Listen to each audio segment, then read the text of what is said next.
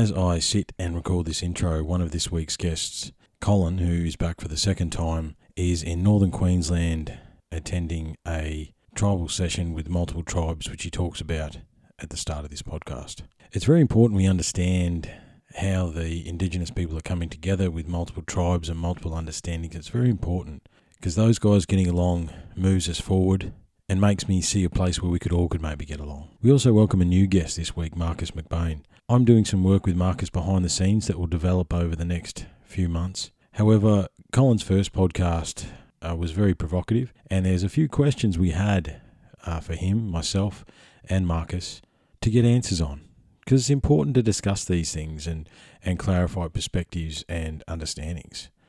And I really enjoy sitting down with Colin. He's very energetic and he's very knowledgeable, and he's definitely on his own path. Some of the things he says, matter of factly, really bump against a lot of the ideas that have come before. And he's very sure of them, and he has the evidence to back them up. And I look forward to working with him a little bit more in the future. I wanted to give a special shout out to Jesse and the fellow coders down in Victoria. Jesse was kind enough to get in touch with me and give me a lead. And I really appreciate that there is a bunch of guys down there who listen to the podcast and appreciate your time. You have inspired me to look again into merch. I don't have the Patreon page back up again. I'm, however, that'll come to you all soon. I don't have too much more. I'm going to use the opening song for this one's going to be Demons in My Mind with By Rowdy. And I'm going to use that song because I think it's applicable to a lot of us at the moment. It's an interesting time. We're, we're facing new things and we're in cycles of time and, and cosmological cycles that won't be repeated for a thousand years. And we are still in the depths of the prophetic time which began last year and maybe the ongoing effects of that and the realization of that as it continues to unfold weighs heavy on those of us that are aware. Sometimes it can be hard to see a way forward. However, understand it is always there. And we cannot give in to the demons in our mind. Don't forget that you can start again and you can refocus, readjust, and re engage. Thanks, guys. We'll talk soon. Cheers.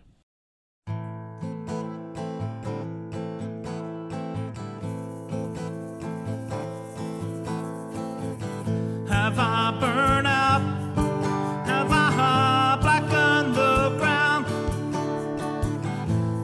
I fight back,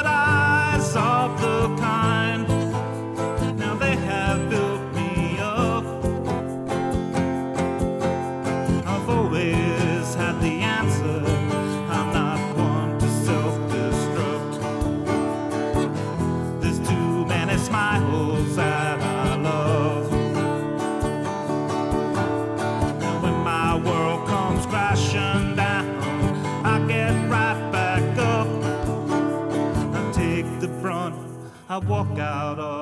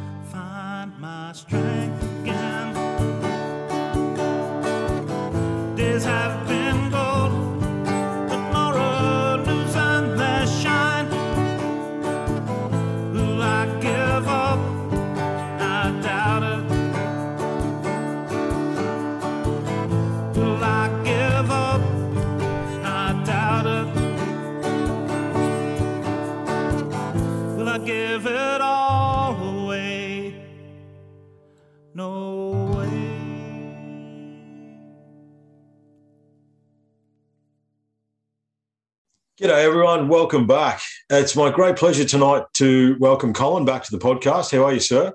I'm very well, thank you. Greetings, blessings to uh, all our listeners. Absolutely. And uh, we welcome uh, a good friend of mine and someone I'm doing some work with, Marcus McBain. How are you, mate? I'm very good. Thanks for joining us, man. Yeah, you're coming from WA, aren't you? Yep, the other side of Australia. Yeah, yeah. Hopefully I'll be So over there in the next couple of weeks. yes, you're coming over. To, you're coming over. We're going to do some stuff. We'll talk about that a bit later. Um, but I wanted to get you boys together uh, to just have a bit of a roundtable discussion. As I said, Colin, your podcast, mate, has been very provocative. A lot of people love it.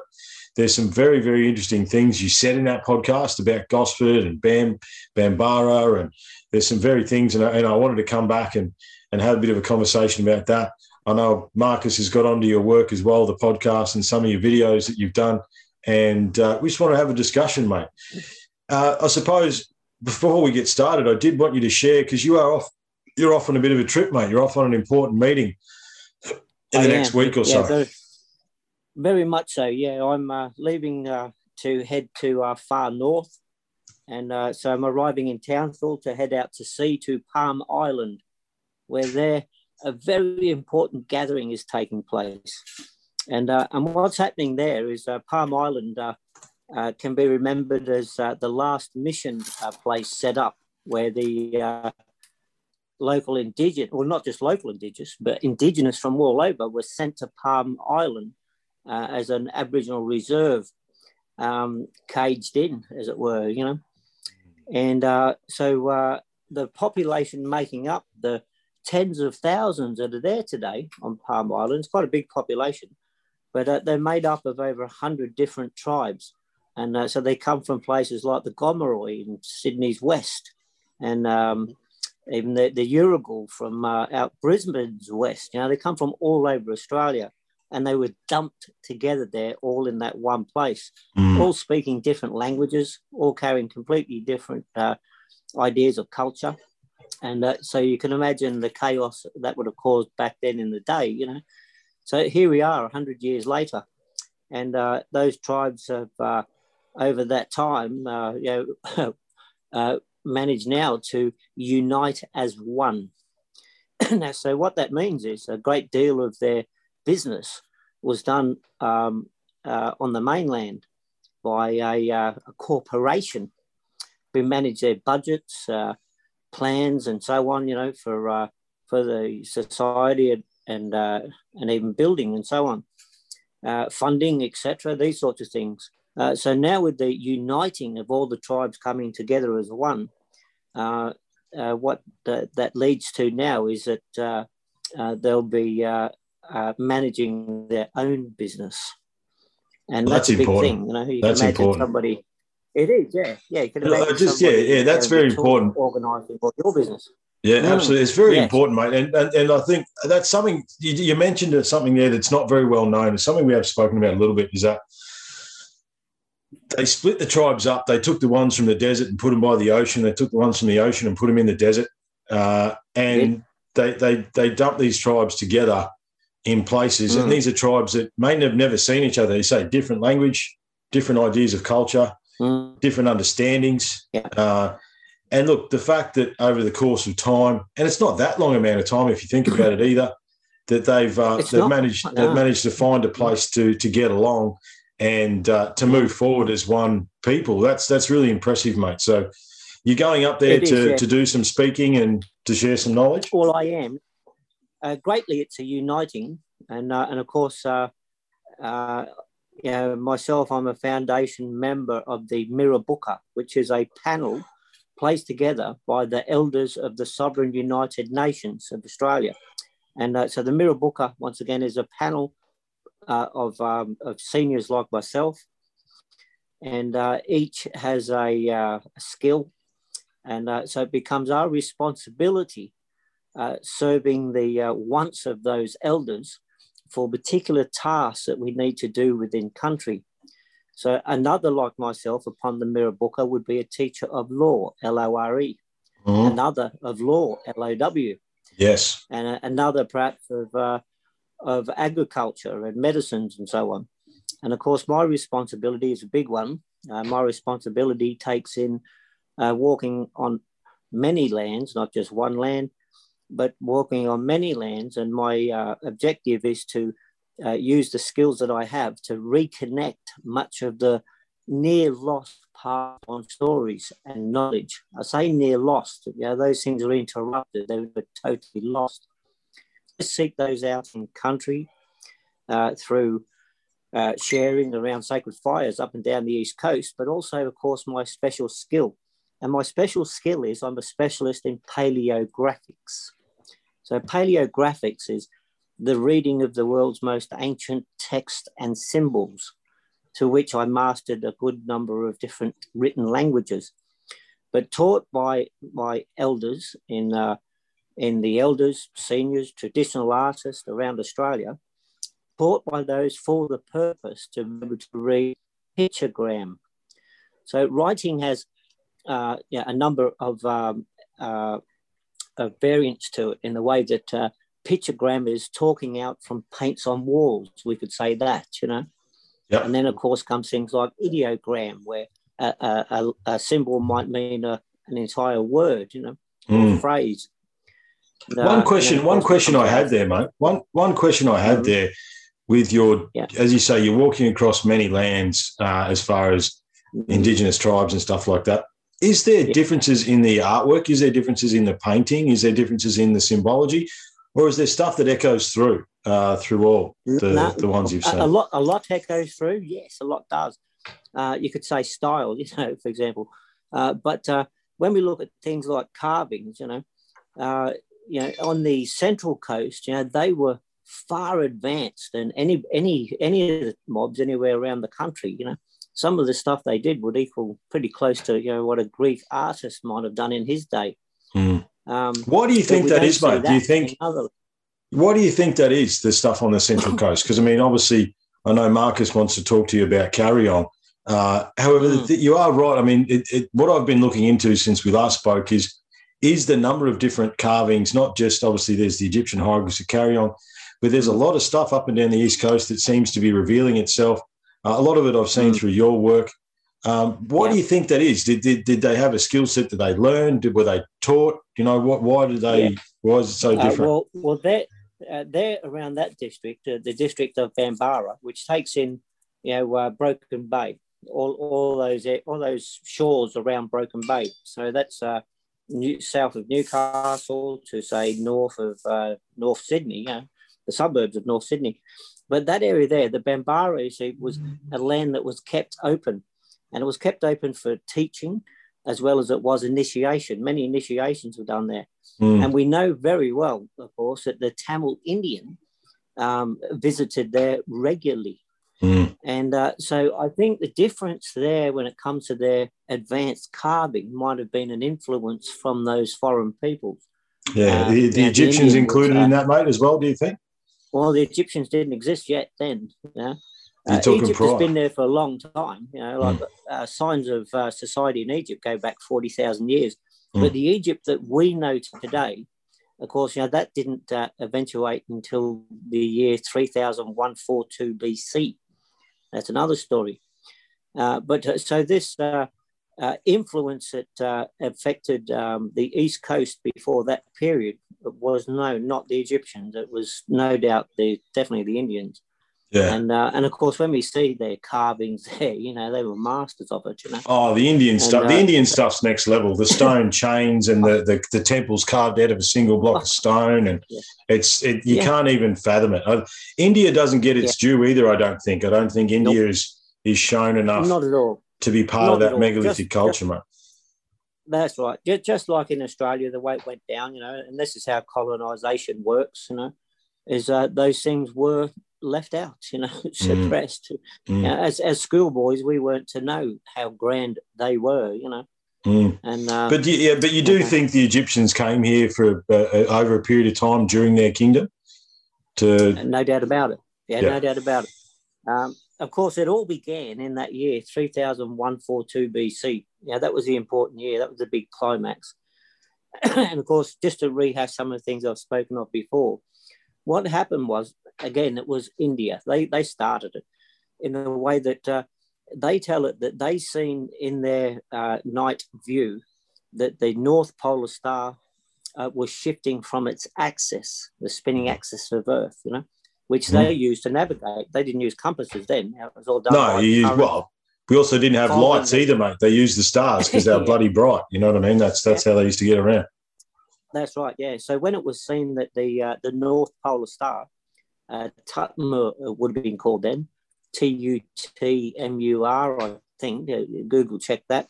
But uh, when it was seen to be moving off its north um, a- a- spinning axis, uh, to them that was a great uh, tragedy in the way that it was pretty obvious what would happen. Any navigation now back to their land in the south, and uh, they which they honoured greatly, they called Kumari. Uh, Ku meaning south, Mari, the, the name of the great mother, which is nature, that we call her here too, Mari, same name. hmm So they were going to be cut off, you know. So they sought a solution.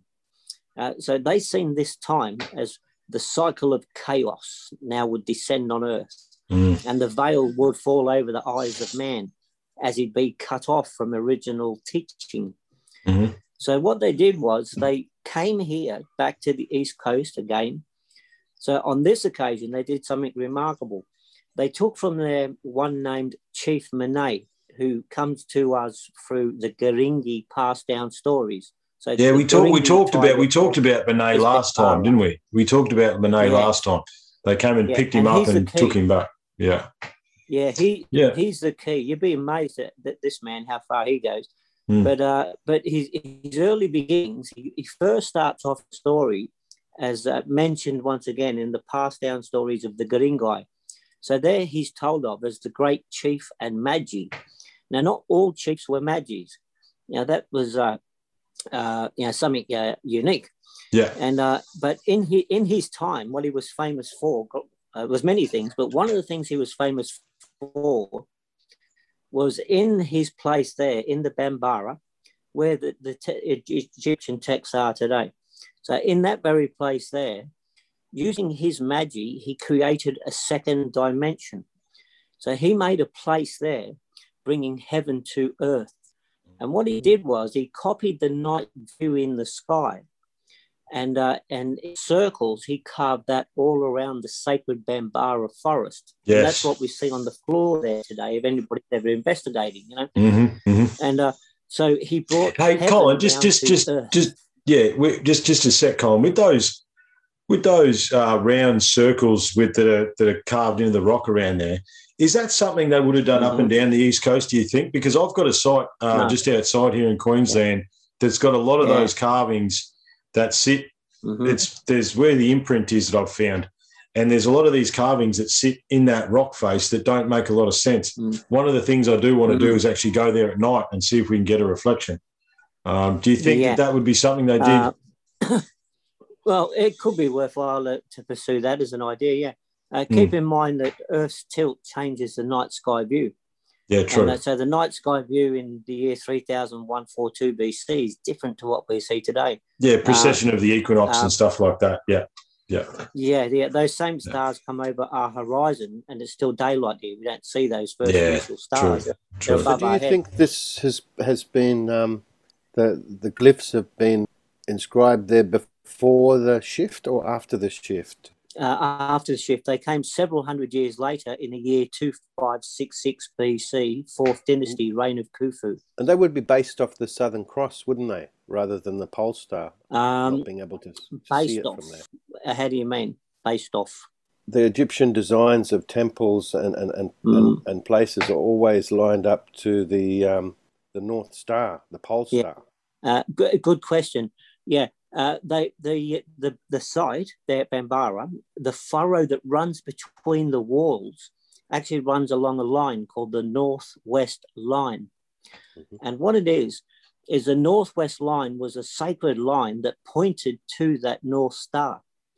And Yeah. keep in mind, they wouldn't have seen that from They here. wouldn't have been able to see it. Yeah. No, but they still knew the axis of Earth as, as it spun, you know. So Mhm. the And, uh, opposite side of that should have lined have, have lined up to the um, southern. Um, yeah, exactly. Yeah, and and what's also interesting is that uh, well, actually, no, it wouldn't, would it? Because it's northwest. Um, so, yeah, it's Yeah. so yeah. no, yeah, yeah, yeah, now, yeah, yeah. So Well, it's, it sort of wasn't- going. It wasn't about Mm. that. It, it was about uh, if you can imagine the sun coming at that line, the the sun interacted with it at an exact right angle.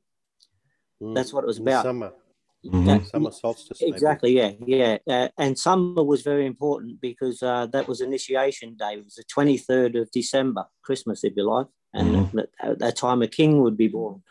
So, so that was a good question mark. Yeah, because once again, all those things that we see there, the glyphs, Lion Island, the tomb, because there's a tomb as well. It's not just the glyphs. There's a tomb further up.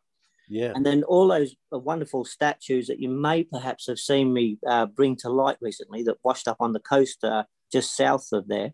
Yeah, All some of that stuff was insane, Colin.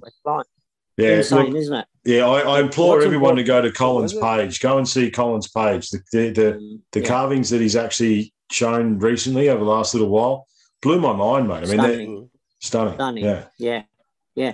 Uh, but so that northwest line, what's important about it is that when it was created, it was set to Earth's tilt of that day. Uh, where that comes in useful is this. Uh, the Buddhists, for example, were asked, why do they build all their sacred things on a northwest line? And the Buddhist of today answered uh, very honestly, well, we don't really know. The answer has been long since cut off all we know is by doing this is we're imitating the home of God. Interesting, isn't it? So Mm, now watch this. When when they build to the northwest line, Earth today Mhm. spinning axis versus the sun coming at it on a right angle, of course it's a different angle. And uh, so something very interesting happened um, a few years ago. I get asked the most strangest advice, by the way. And so I was asked advice on a legal matter in the States. And what it was, was there was two landholders arguing about a boundary wall. And, uh, and using the compass, the boundary wall didn't fit, you know, north and south. And yet things were done that way, apparently, in that neighborhood. And the argument had gone on. But so when I was asked to give advice on it, wondering why they came to me, you know, for that, um, I was fortunate able to give them exactly the right advice. what it turned out to be was the boundary wall, when it was built, was built to north and south of that day uh, in the way of um, uh, yeah, right. dating Yes. dating So that you know. you Yeah. can date the wall. You can date the wall through the shift. Yeah. Okay. Yeah, yeah, exactly. Yeah. So now knowing that, you know, when we look at places like Peru, it's the same. When we look at uh, uh, all those Buddhist structures, many structures throughout the world, they all sit on a northwest line. But the angle of that line, when we use uh, paleoastronomy to turn the sky view back, Mhm. it can date when it was that those um, those buildings were put in place by the northwest exactly. line that they were. Yeah. So that's really Yeah. interesting. Thanks for bringing that up, Marcus. Hmm. Yeah. Yeah, Marcus. And, uh, you got, you, do you want to? Do you want to? before the pyramid? Then we can see when it when we can yeah we can date it basically Yeah, so- whether it's done before the shift or, or after the shift. Yeah. So how old's Bambara? Goodness me, you know, way back, you know. Mm, Uh, yeah, it, it when when Earth was on that angle, you know, it was around pretty close, I think. Anyway, for the minute, don't quote me on this exactly. I'm not claiming it as a fact, but but but I believe it to be about around twenty three thousand years ago, which is bringing us back to where we are today. Um, Well, that, well, that's it. I mean, we are at the end. for- We are at the end of that Mm. cycle, aren't we, boys? You know what I mean? The the, Mm, the Yeah. precession of the equinox, we actually come back around. You know, we've done we've done a couple of loops, and we're actually back at the back at the start now. That's that's the interesting thing We about are. the times that we live in. December- yeah. This So December, we watched more cross. yes. Mhm. So I'm going to take you back to the start now, uh, where we were. You were asking about Monet and how that fits in. So once again, Monet was very famous here in in, uh, in Australian Aboriginal law for a number of things, but one of the things was he created a heaven here on earth for the ancestors to dwell alongside us. Uh, what is above is below. Well, it has an origin too, you know. Mm. And uh, so, so what happened was when the uh, the the Indian and when I say the Tamil, it was certainly the Tamil sailors, but I see too there was an influence from Indus Valley. And I researched there quite heavily into Indus Valley. So I've got a, really? a fair insight. So it seems Indus Indus Valley is interesting uh, too, though, mate, isn't it? Indus Valley is interesting because they just disappeared. Like it seems like they got up one day and left their lunch behind. You know what I mean? Like they just it's like one day they, They picked did. up and just left. They You did. know? They went to Egypt. and this Yeah. is where it goes. Uh, so initially what happened was Weren't they they came wiped here. out there What was that? in the Indus Valley? Wiped out? Yeah, because No. it was ki- the place was kind of level. All of the Uh, houses and Well, all of the. no, um, you'd be surprised. It's still there. You know, it's no different to what you'd expect for anything that's you know several thousand years old. Um, but it does. I, I did a lot of research also on the Indus Valley. Yeah. Mm, Because um, my grandfather left me a seal. did he? Ooh. Yeah, very very Ooh. old seal from India, Ooh, and um, love to I see started that. res- I started researching the seal, and then I Yeah. I, I found the um, the clay tablets, Yes, yes, yes, yes. which was the first money. Yeah. Well, tablets. they say it was money. Yeah. it's all guess, of course. You know. And this Uh, is the seal that printed that yeah, money. Yeah, yeah, yeah. this is yeah. the thing for printing it. I can imagine what it looks like. Yes, Yeah, yeah, a, unicorn on it. Yeah, it's a unicorn, isn't it? Oh, right, okay. Yeah, interesting. Yeah, uh, you'll probably find that unicorn has got a, a mixture of animals in it. It wouldn't just be a unicorn. You might find it's got lion's toes, and uh, yeah, but it's got a body so body like a um, like a rhinoceros. yeah, that's it. Yeah. Uh, so you remember earlier, um, I, I was making mention. You might have missed this, Marcus, but just before you came in, but we were chatting about um, uh, how it was that the the old ones used. Uh, they put all the animal, not all of them, but they put a great many animals together in one depiction, and uh, and what it was would be to have a powerful body, uh, sharp claws, a horn like unicorn, uh, you know, which is a weapon, you know. And uh, what it was was it was nature's, uh, it was nature herself combined. So all the deadly assets of nature combined into one animal, and that's nature when she's protecting her children. So her children, of course, are all the other animals, you know, us included. Mm. And uh, so it's called a morphed animal beast. And Mm. in Egypt, we see it with um, a hit, hippopotamus uh, body, a crocodile head, uh, Mhm. lion's uh, feet, and uh, and so on. You know. Well, yeah, you're talking uh, about the Anubis and talking about all those different. Well, not quite. Uh, The dog's head and the human body, uh, or- but uh, but but this one, but this one, and that's what that's what Marcus has. You know, that's just a little bit of information for you. What that is, Marcus. You wouldn't get that anywhere else. So it's Yeah, a, and- compo- and- and a that- that- That morphed uni- animal beast. that unicorn then disappears from history after that. Well, you'd be surprised. appear Till the time of England, yeah, yeah. Many cultures still the display. UK adopted that. this, that symbol yeah, as, as yeah. the um, coat of arms. the UK adopted Yeah, whatever yeah. symbol they tried decided they they, yeah. Yeah. they wouldn't have known what it was. You know.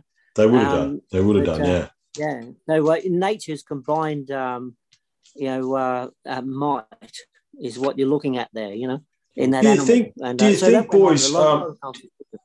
Just a thought that came into my mind then like the, it, do you think like we're talking about the indus valley and when they moved and all that sort of stuff do we think the timeline we have is accurate or do you think that it maybe is out a little bit or are we saying Uh, it's because of the extreme- stars? We can we can we can Uh, uh, accurately date it? Yeah, we can. Because of the stars. We can accurately date it. Yeah, what they mentioned as happening um, is datable through uh, paleoastronomy, Mm. and uh, and that's the date they come up with. It's exactly bang on three one four two BC. Um, So uh, yeah, so once again, in that year, what happened was the Indus Valley, the, the people from there, and the Tamil, who were the great uh, early ancient uh, sailors of the sea, Mm. uh, came back to uh, the East Coast, their beginnings place. That's how they honoured the East Coast, the land in the South. But they took with them Chief Monet out into the world.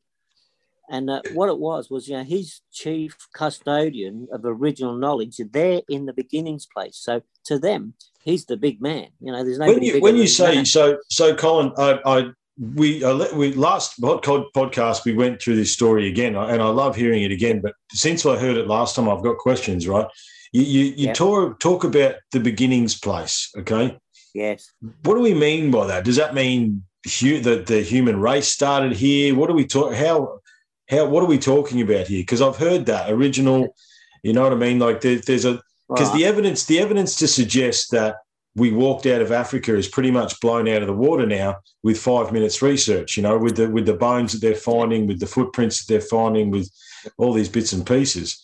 So when you say Yeah. beginnings place, I mean you're talking about major continents: India, uh, Indus Valley, Egypt, Yeah. these sorts of things. What do we mean by beginnings Right. place? Okay, so uh, to answer that, I'll explain uh, through telling you the creation story on the East Coast, how it goes. So it went like this before the cycle of man, there were trees. You know, before there was animals, you know, there were trees. And we know this, you know, in, in scientific fact that, you know, that as Earth progressed with life, it began with the plants and trees. Yep. So there they tell it this way that upon Lion Island, or Muli Mulla is her traditional name, meaning beautiful mother. Kumari is what the Indians called it, the, uh, the great mother in the south. But what happened there was this that upon the top of Lion Island, on its most easterly highest point, there grew a large tree, the tree of life. So her name is Tula Marie. A- Again, that's Marie, you know, that great mother. So what happened there before the cycle of man was each day as the sun's energy came over the horizon, the first place it touched is the highest branches in the tree. From there, the energy of the sun goes down through her branches, down through her mighty trunk, and down deep through her roots into earth. Were we saying were we life. saying that this tree still exists, or is it the grandmother tree at Kariong is of that tree? Well, it's funny you should say that. There is a tree there, and uh, and of course I was sent to see if the tree was still there. But the Yeah. sight that I beheld as I stood in that spot was a mighty tree, uh, so wide we could all get in there and have a party. And um, but it was broken off, and it was the very same scene. It was it was quite eerie actually, as the um, uh, the buildings in New York when they came down, and you, we were left to see those black shards sticking up. Mm. That's exactly the scene that was before my eyes. So the tree was um, completely hollow, no thicker than the, the thickness of the palm of my hand. And yet it was as big as a room, broken off at about five meters high, but the wood was no longer wood. Um, what had happened there was up high there on the most easterly point, there's no new um, mineral deposits coming, you know, get being laid down as it would Mm. happen, say, where I'm standing now here on the Mm. on the mainland. You know, Mhm. things would get buried very quickly. Up there, there was nothing coming, just the salt and the rain and the sun. And in that, this hulk of a tree had virtually turned to, I wouldn't call it stone. I I made up a word looking at it. I called it saltified. There's no such word I know of, you know but that's how it appeared. It was a, a living fossil standing right there, but yeah, in front of my eyes. Mm, they do. And they uh, turn so all around me were four large uh, boughs, big as cows, um, as fat as a cow and as tall as a cow, and longer than a bus. And these four were broken off, and they lay in the bush all around, and they too were hollow like the trunk. So that that tree, why I was sent to see that tree from my Gomeroi elders, was to check if she was still there. If Tula Is this, and are we talking Lion Island or are we talking Kariong? Yeah, we're talking Lion Island. Lion Island, Yeah. Lion Island, which is part of Bambara back then. You know, Yeah. today it's just that few hundred hectares that's left. Mm. But uh, in the old days, it wasn't like that at all. It was that entire district. You know. Uh, so once again, what the tree did was the tree birthed newer life into earth. And uh, so Ra, the sun, talking Egyptian now, you know, and Marie, because they too called her Marie, uh, through the energy of uh, the, the life giving energy of the sun uh, going through her into the earth, birthed newer life into earth each day. So, what happened now, how man came about was this that from her trunk first ran the red sap, which became the blood upon the river of life that runs through your veins and my veins, and Marcus there, runs through all our veins, but especially no more than it did original man, you know, those here. So what happened was in that red sap first formed um, life, uh, animal life, in the way that it started as tiny bugs. Over deep time and then more deep time, those tiny bugs evolved into tiny little animals like mice and things. And they ran around on the up and down the, the tree, and that's where they lived. Eventually, after more evolution and more deep time, those animals climbed down mother's trunk onto the ground. And from there, they spread out over the Western Mountains, which is the Blue Mountains from that area, and out across all the land. And then one day out there evolved into man. So it's very clever. They say out there, they don't say where, you know. And, uh, but then one day, Bayami, the sun, woke man up after man had slept a long time, as did his, his brothers and sisters, the other animals. But Bayami woke man up and put into man his knowledge. And then there was two men that he woke up. One called Darul- Darulaman. Oh, this is the, second brothers. One, he, yes, and the Yeah, second yeah, one yeah. carries no name. He's only Yeah. called as the son of light. So Mm, one day the son of light remembered mother, and he mm, said to searching. Darulaman, "Yeah, I'm going home. Yeah. yeah. I'm going to fight a mighty battle. And his Yeah. battle was to bring light over dark using Absolutely. Bayami's knowledge. Yeah. So, Mm. mate. So, So- yeah. So this is this is an extension of the story you told us before. I've got a, I've got a Mm. question around the creation stuff because the other one Mm. that you hear a lot in regards to indigenous culture and indigenous people is the Palladians and the Orions. Okay, so that's Mhm. the Yep. the Palladian, they the seven next. systems of Palladi, Palla- seven sisters of Pallades, chased by the three brothers of Orion across the stars to here. Um, you know, Um, like that, that's that's a very that's a very short Uh, version of the story. How did does that fit Yeah, in anywhere we're talking about? Where we're talking or not? Yeah, yeah, it does. Comes later. That's Sirius, by the way, that chases these seven ladies. It's not actually Orion. Mhm. Um, it's a it's a different story. Uh, but um, yeah, uh, so they come into it too. But uh, that's after the cycle of man began. The the pla- the seven ladies, the Pleiades, when they came, was uh, to bring star law. That's where star law comes from. So the Yeah. stories we have when we look at the Milky Way unfolding, they were brought by the Pleiades. So it's more than reasonable to suggest that they didn't come before the cycle of man because there'd be nobody to share that to, you know. So so that was a later thing. But what's really interesting is that creation story on the east coast I just explained to you now. Mm.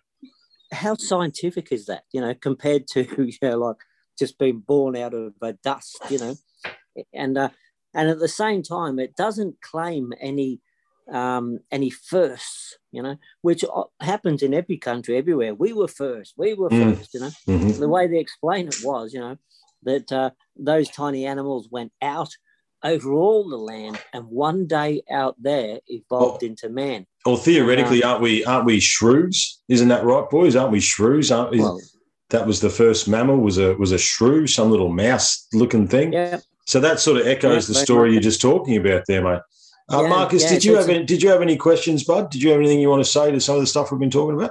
Um, no, it's interesting. It's interesting. Similar to quite a lot of the other creation.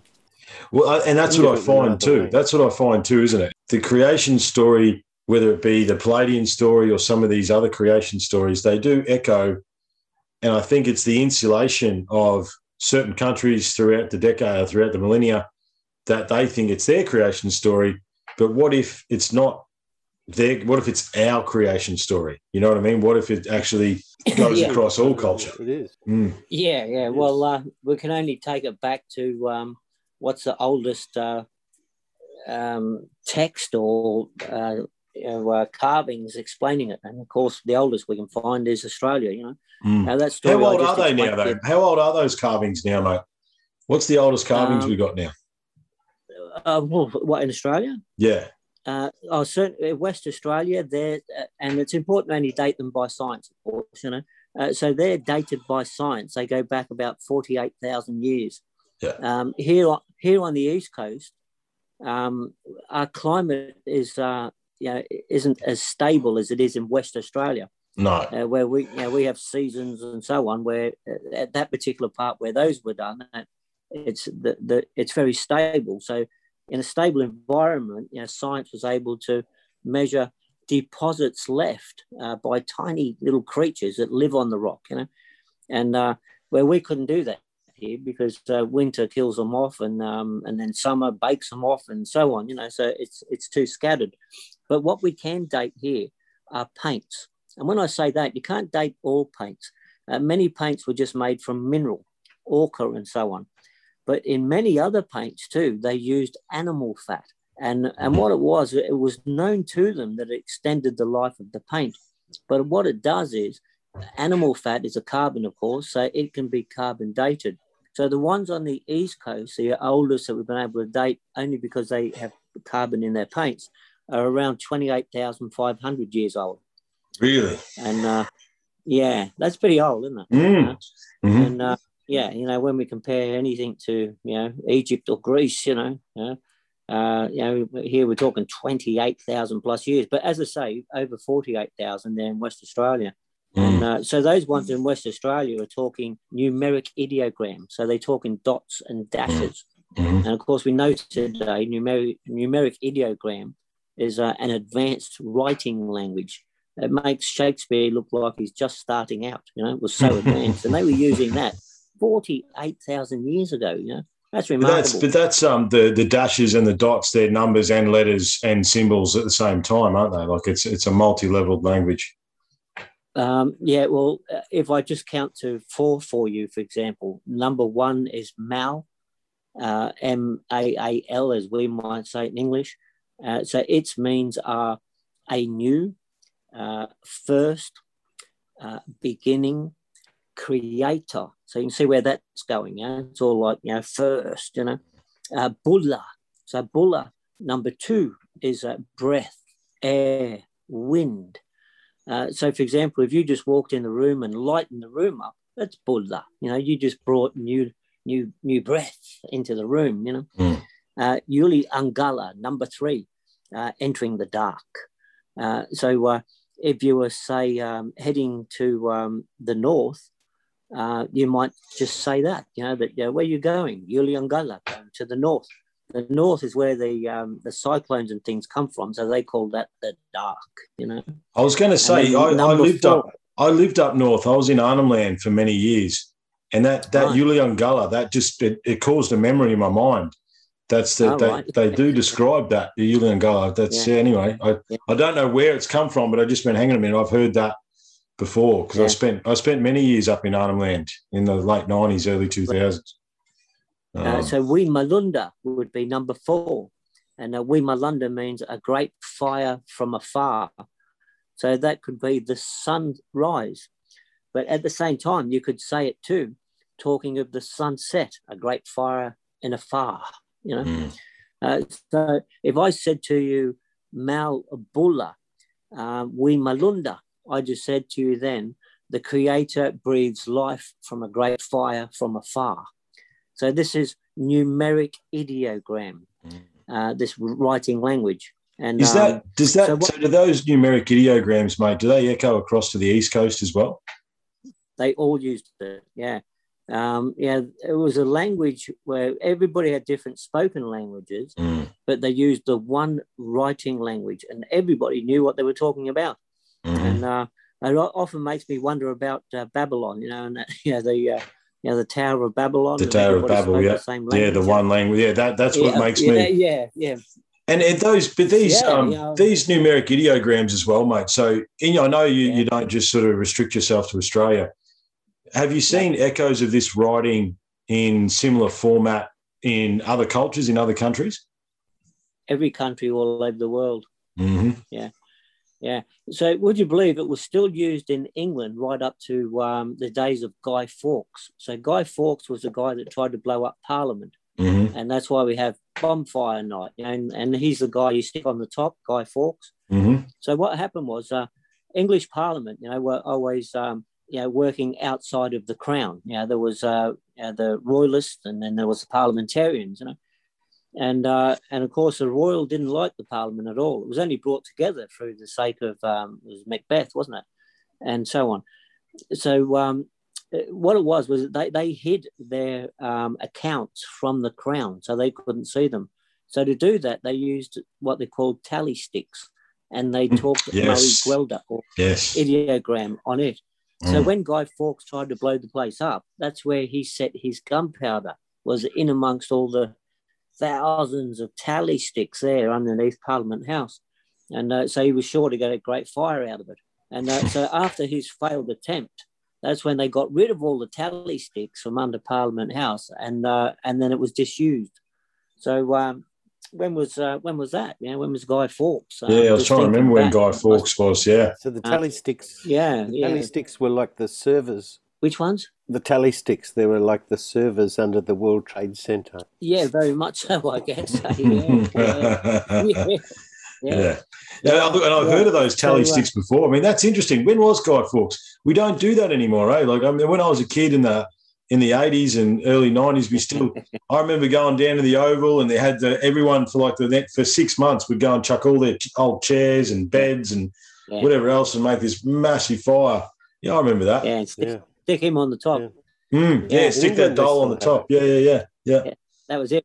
That was it. Mm. Guy Fawkes. Yeah, yeah. So, mu- so uh, ideogram. Yeah, it was used right throughout. They all used it. You know? There's very few countries I haven't seen um, evidence of um, numeric ideogram. You know, there um, certainly in Egypt. Uh, so in um, Egyptian hieroglyphs, they carried it on into hieroglyphs. You know, when the time came that they were now writing in hieroglyph, Mm. and uh, so yeah, when I was um, learning, you know, uh, and we'd see these dashes alongside otherwise, um, yeah, animalistic looking forms and so on, you know, uh, and these dots and dashes, they were said to, you know, to change a word from say like the word cat into the word cats, so making Mhm. it into a plural, you know. Yes, I've And, seen that. course- Yeah, Yeah, but th- those, of course, weren't aware that there was even an ideogram. So it seems it's one of those things that's been missed in translate, you know. Mm. And uh, Yeah. and like who would have guessed, you know? Um, so um, so w- when I used to read uh, a stela, and it might take me say you know twenty minutes or something to you know to read a stela that's uh, as tall as you and I, you know, um, you, you'd see the the um, numeric ideogram in there alongside.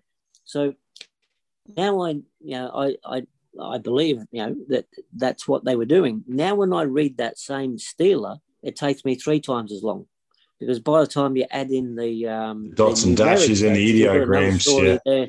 yeah, you've got an entire whole new story, you know, Mm. and um, so uh, so yeah, we see numeric ideogram all over the place, you know, and um, That's and the thing about the the Kariong glyphs. mm, Um, I've heard thanks for quite a calling it. Carry on. Yes, that um, because I've heard quite a few different interpretations yeah, I can explain those for you anytime you of, want to hear what it. it, of what it means, but still, I haven't got something which is um, I feel is backed up and solid. Yeah. But it was interesting your comparison to the um, the West West, Carpet Papyrus. Yeah, West and that was the key, you know. Yeah, was- I've there's showed it- showed- You, you go, Marcus. your- I've showed you a video to two people, and one really didn't like it, and, and one really liked it. Yeah, good. And um, You get Yeah. that? so Yeah. Dr. Giza, Dr. Who I'm working with, he, he said correct, but he thinks that the that the um the sign of Cheops there Yeah. is just is a marker of time that it gives the current king in position during that time. Mm, right. Yeah. frame. So it starts off with um, you know, who, and, and and it gives the position in time, starting, you know, Yeah. Yeah. as you would Yeah. in story. Yeah. It actually So mentions her his name. time. Yeah. Mentions her name 14 times on the walls. What do Um, you say, her? Yeah, Oh, that's 'cause, the uh, that's the next Khufu question. was a- Khufu- Was was a girl? Okay, well, Yeah, yeah, that's. uh, do you know that? I tell you what. a woman. I tell you what, Colin. Out Was of it all the things, out of all the things that you said on the podcast, Khufu being a girl was one. It was probably the one that everyone went, "Hang on a minute, what?" That was the that was the one thing, Yeah. mate. So can can can Yeah. you walk us through why Certainly. you think Khufu is a girl and the reasoning behind that, that it's represented there at Kariong? Because I know Marcus wanted to Mm. ask that as well. Marcus, mate, All right. make sure you talk into your mic. You're very softly spoken. Um, that was all Oh, yeah. because you kept moving your head away from your microphone and you kept moving. So just um, Okay. yeah, just make sure we uh, we talk into the mic. But Khufu being a girl, Colin, tell us a yeah, story, so mate. what, okay, well, like all else, yeah, I had to face that for a first time as well, yeah. And um, so what it was was it says on the wall she's a girl, straight up, you know. As soon as it mentions Khufu, the word girl appears directly before her name every single time, you know. So when I made that video, the Westcar Papyrus, I didn't I didn't mention that, you'll notice. I talk as if it's a man. And why I was doing that again, that was that strategy in lessening the size of the arena to have to defend from. It was too early to have to defend that No, then. you- you know. No, you said she a few times. Uh, that might have been in the next It's- one, it which slipped. was it um, slipped. well, perhaps in the next one. There there was two I launched, and one was um, uh, yeah, an actual translation of the walls themselves.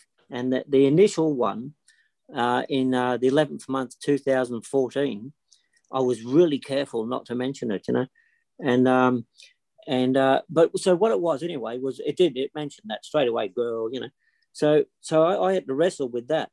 So when I started to research why it was we thought it was a man at all, it came comes to us through Petrie. So Ernest Petrie was an early Egyptologist that worked in Giza uh, around the time of um, you know, the uh, turn of the 20th Yeah. century, so 1900 and so on. So it was he that termed Khufu as a man. That, that was where it began. And what it was, the only evidence there is for that coming from Petrie or anywhere else was that he found a six inch statue. And what it was, was he found half of a statue. And uh, so um, on a dig. And uh, so he wanted to find the other half. So he put out a, a reward for anybody that could find the other half of this si- small six inch statue. And uh, some weeks later, a fellow found the other half and presented it to Petrie. Petrie, in his own chambers, placed it together and uh, and renovated it, you know, to and put it into a whole, and um, and then introduced it to um, to the world, you know, as being Khufu. But the thing is, he attested that. But the thing was, that's the only evidence, this six inch statue. But when I looked at the six inch statue, it doesn't say Khufu at all. It has the name Medju written on the side.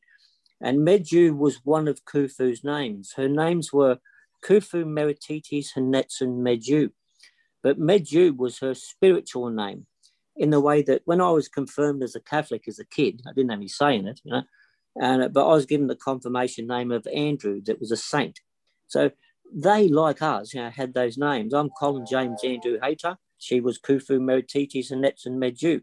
So that they too had names like we did that carry different things. So her Medju name, a lot of people carried that name. It was quite common, you know. And uh, so that statue that Petrie found has the name. Well, it's not even complete, by the way. It's broken. You can hardly make it out, but it's thought to, and I think it is, says what that too, Medju, but it's not actually clear. So what happened is Sure. Petrie broke all the rules of attesting anything, and there are rules. Firstly, you know, something's got to be found in an area that can be uh, linked to that um, rain. Uh, so if you found something of Khufu and Giza, well, you're on to a good start because Khufu is known to have been in Giza. But this place where that thing was found, uh, Fourth Dynasty didn't even exist uh, in that area at all, and uh, had nothing in common with them. And the thing was, it was found in the street. So that's another thing. It's not found within a build that is uh, unique to that reign or that person. And the other thing is, it was put together by Petrie in his own chambers, not by the Department of Antiquities of the day. So it was done out of sight of anybody else.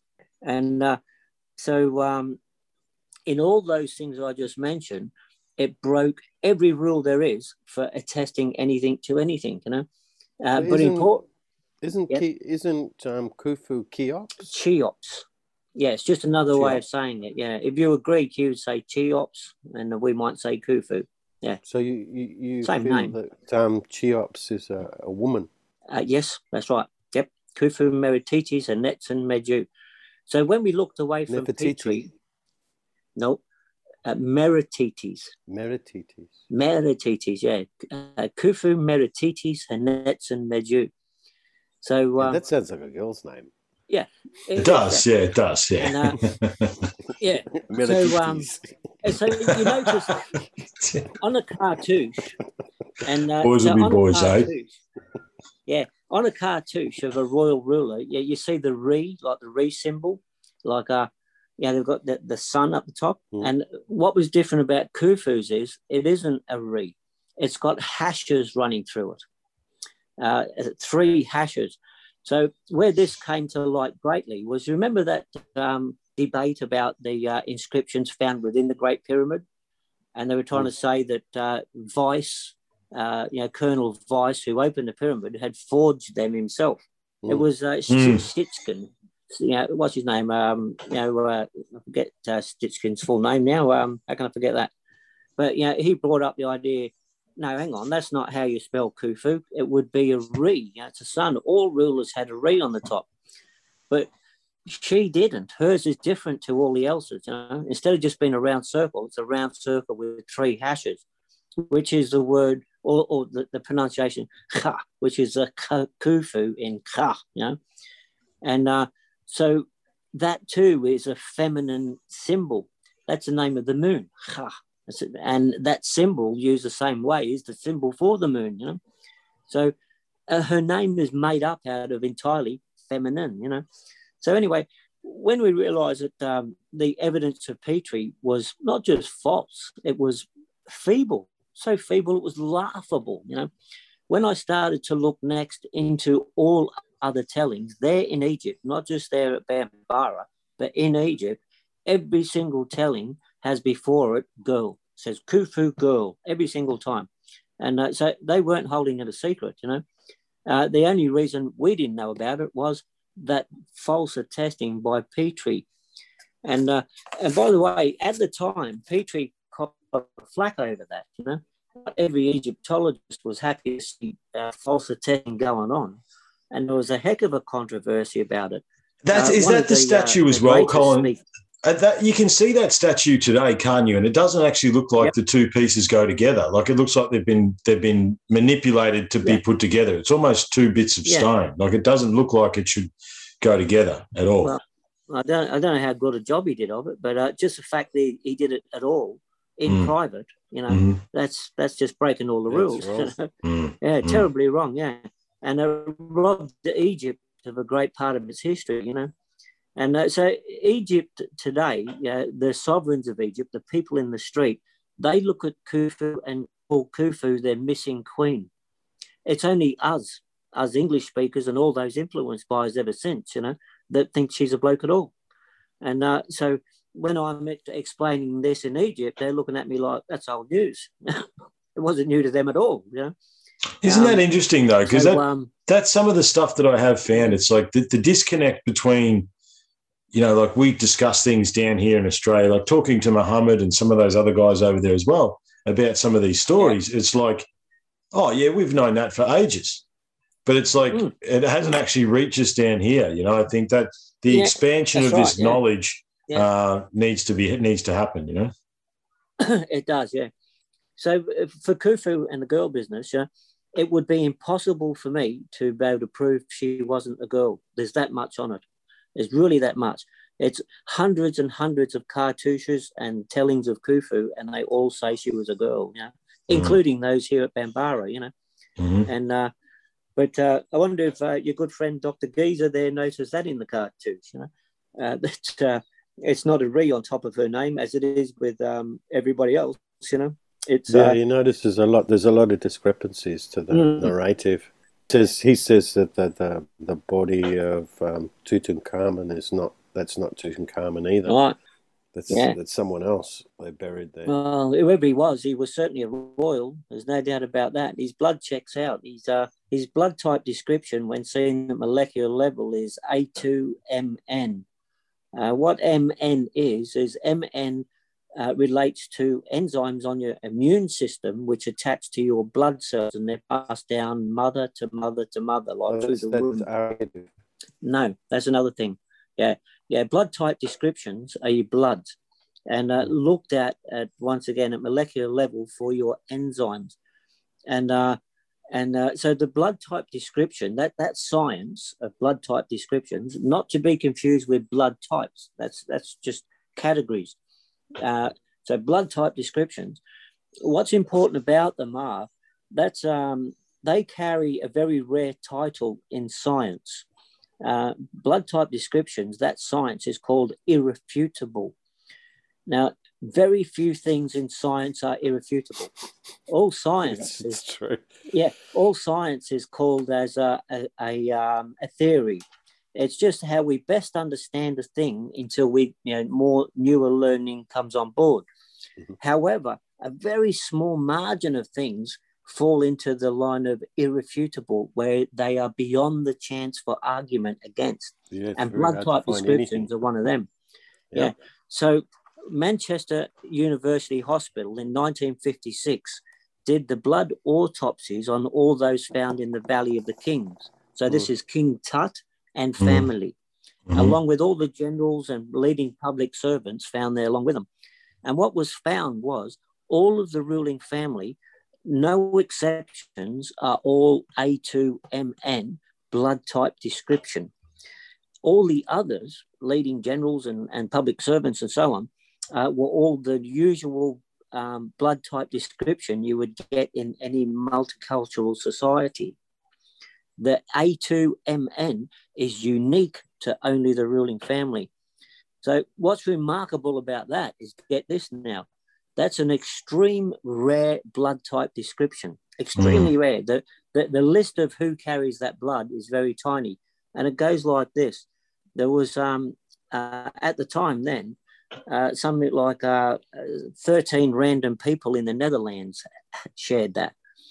Uh, and the next one was there's a, a small tribe on the west coast of Africa, about mid Africa, uh, a tribe of around 3,000 who also carry that. That's unique to them. And then one other is the Blackfeet American Indian tribe. They're all A2MN. The greatest number of A2MN is the basically the entire population of the north of Australia, where I'm going next week. That's another reason I'm going there. They're all A2MN. So when Manchester University Hospital came up with that, they said the MN, um, we, we can't tell what disease it's meant to fight. It's beyond us at this time, you know, but it's hoped in the future one day we'll work it out. Well, science did eventually catch up, and only just recently. And it really took my keeping my finger on the pulse for years, you know, waiting for the answers to come up. And what came, you're making a cuppa. I'm jealous if you're making a cuppa. you are, right? no. And so what came up was um, was this. It was found what it was. Uh, so it turns out to be um, a uh, an attachment to our immune that fight an extreme. So there's a lot of rarities in this, but an extreme rare malaria. And actually, so now we have a cause for it, you know.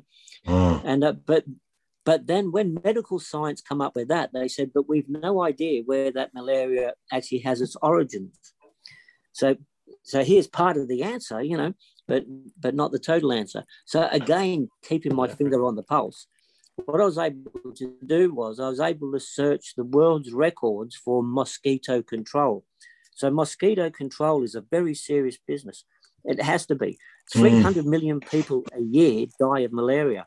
Oh, more, more, yeah, so, yeah, more. more people have died of malaria than anything else ever. Yeah, 300 million a year, yeah. yeah, yeah. yeah, And, and, yeah. and millions, millions more, you know, were More permanently than maimed. COVID.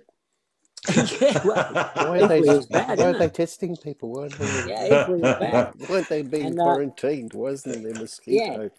So, so malaria control, calm down, calm down. yeah, seriously though, malaria control is uh, is as acute as we see with COVID. It is, yeah, Mm. and well established.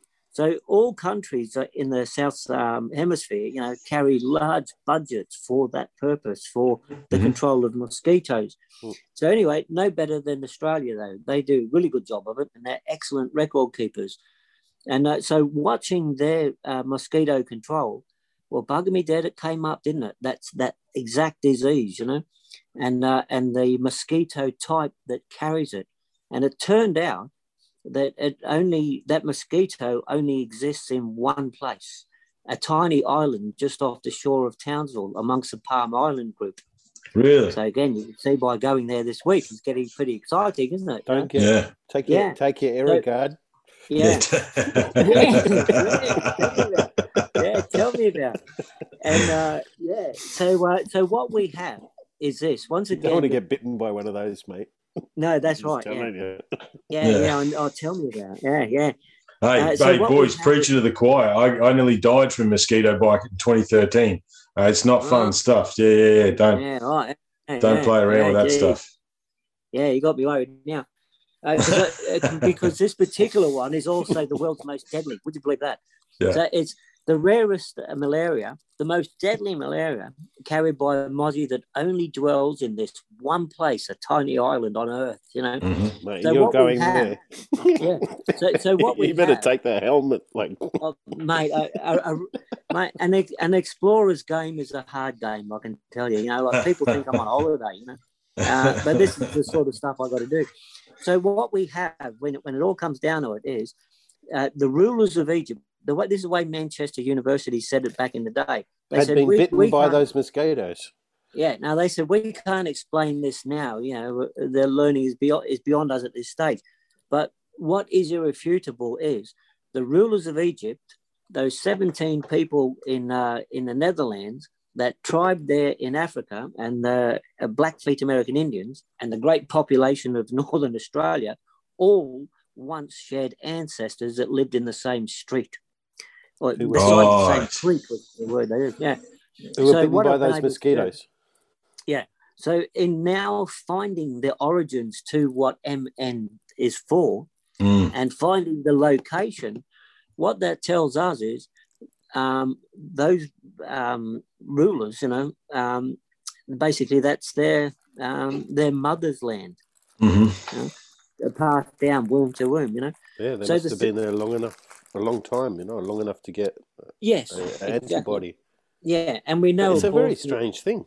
Yeah, and we know that uh, you know the Aboriginal race is you know the But what blood type is that actually? society on earth. I've what is never heard of. I've never never heard of A two blood type.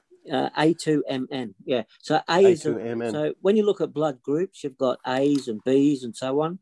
So they're Yeah. categories. But then there's Yeah. categories after them where you've got A plus and and so on. Yeah. So it breaks up like that.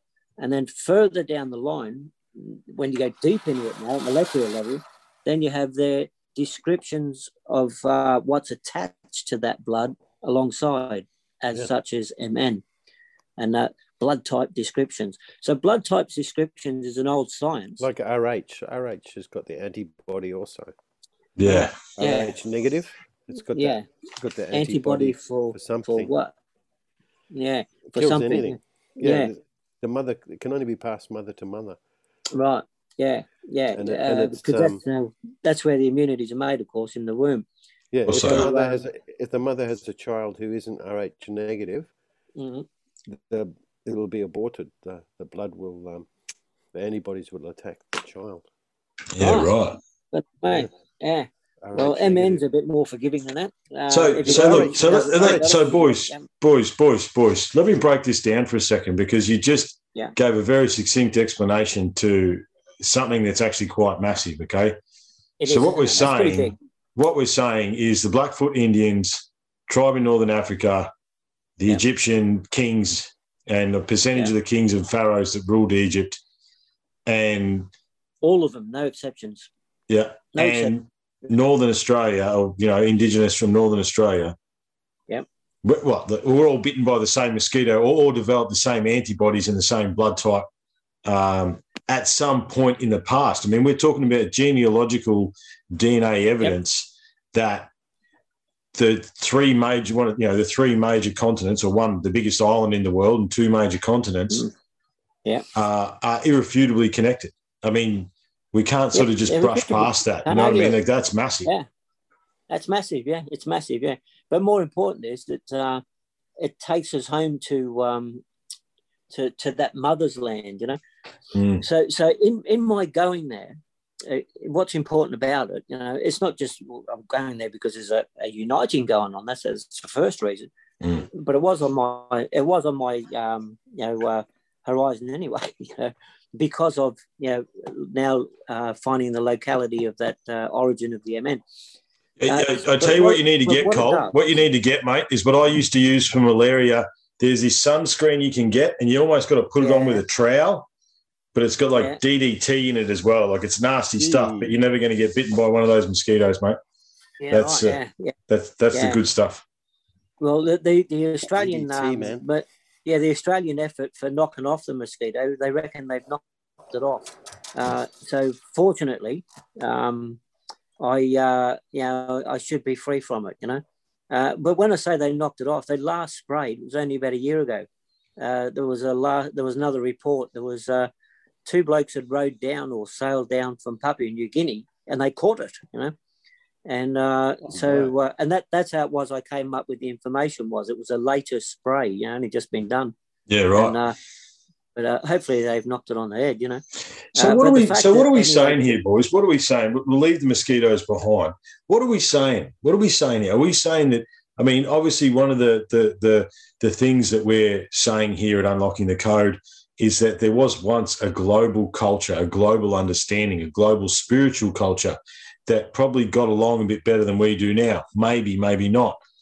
But if we're saying that your blood types and your DNAs they are matching, does that mean they're we're communicating? We were seafaring. Like how how, how far do we want to take that? Like that that's a question. know? Well, okay, I'll have to take it back to where we were talking before, but I didn't get to finish telling you about mm. where Monet went out. You know.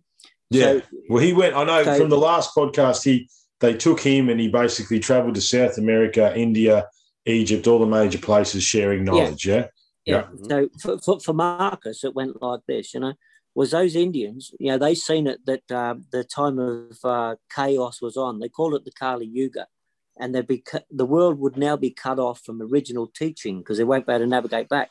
So what they did was they took Monet and they and they together went out into all those lands to teach agriculture, math, writing, um, uh, agriculture. I said that, didn't I? Building, um, and uh, but importantly, law, L O R E, and that's why Monet was there. He's gone out to teach law, and uh, no doubt it would have been an Indian or Indus Valley teaching building. You know, like you wouldn't see you know, an Aboriginal chief teaching that. You know, so like us from the Mirrabooka, we each have our um, our Skill focus, sets, what it is that yeah. we teach. Yeah, same for them. You know, but but the other part to their goal was was they were going out to teach knowledge into man to give them the knowledge they needed to survive the cycle of chaos, Kali Yuga. But then also they were going to the north to build a home there for mother in the north because nobody would be able to find her again in the south. So they were going there to build a copy of the home of mother here in the south, there in the north. That's that northwest line we were talking about that Bambara sits on. So they went to Giza. That's where they built it. So Giza is built on one side on a northwest line. What we see is uh, right in front of the Khufu pyramid is a small pyramid. There's, there's three. They call them the Queen's Pyramids. But importantly, the last one in the row is called the Pyramid of Henetsen. Now, you remember Khufu's name? Uh, Khufu Meritites Meriti, Henetsen that's it. Yeah. It's her, you know. So it starts off that you've got the tiny pyramid of Henetsen, and then the next thing coming down the line, right in front of the Great Pyramid, is the Isis Temple, which is basically flattened today. There's not. I've been there, but there's not much left, but it's still there, you know. And then further down their line comes the Sphinx, and then further down the line uh, comes up the Wall of the Crows, uh, which is an interesting place. That's a cemetery that holds the builders who built the pyramids. So the bricklayers and concreters and all that, they're all buried there. and you uh, uh, dig that Angus opened last year. Well, not last year. Was, I lost a year with COVID. Uh, opened up a couple of years ago. I was actually one of the first Egyptologists in there with a team from Norway. Um, so anyway, so when we look at Bambara now, we have the tomb just up from the glyphs, and on the tomb wall it tells what it is. It says this is the eternal resting place. Behind this wall is the uh, the tomb or the house for Henetzen. They call it Henetzen too. And then as you walk away from, from that, you walk between the walls of Bambara, which is the temple of Isis, leg of the bull. That's what it's called there, uh, the, the glyphs. It's not just glyphs on a rock. That is the temple of Isis, leg of the bull. So once again, in Giza, they have the house for Henetzen, the little pyramid. And then the next thing is the Isis temple. Here in Australia, we've got the tomb, which you can go and see and see the text on the wall. And then the next thing comes up is between the walls, the Isis temple here, and then continue down that northwest line, and then you've got Lion Island.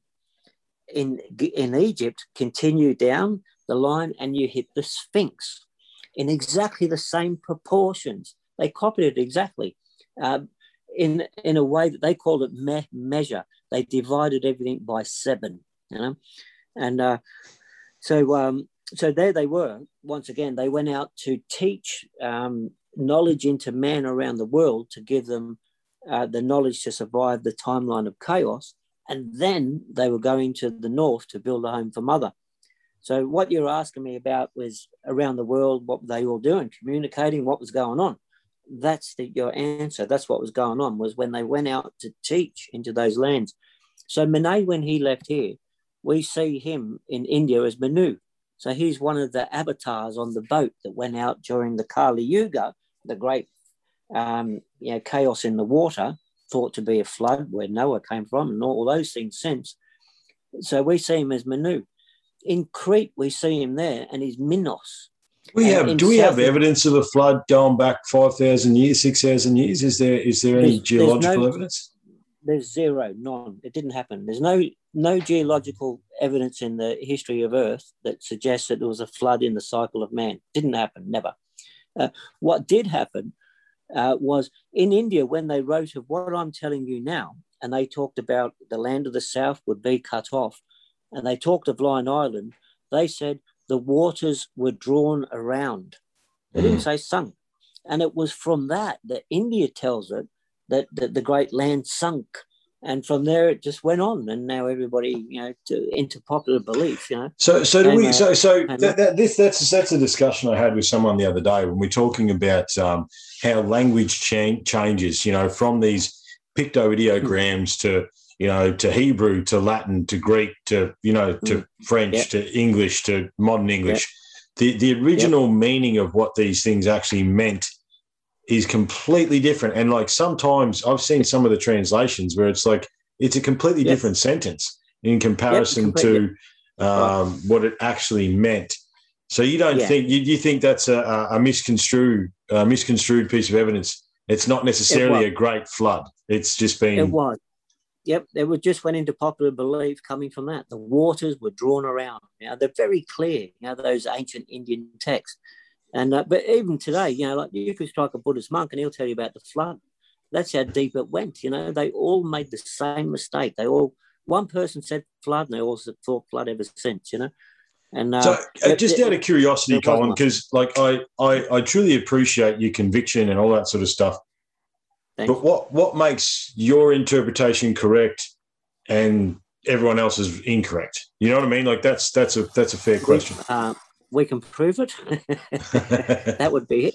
Yeah. Yeah, where all else can't. The Bibles, for example, all of them, you know, and there's a good many from the Quran, you know, the beautiful Quran, I like to call it, uh, to uh, the Torah for the Jew, you know, the marvelous Torah, and uh, and of course, you know, the Holy Bible for those of uh, Christian folk.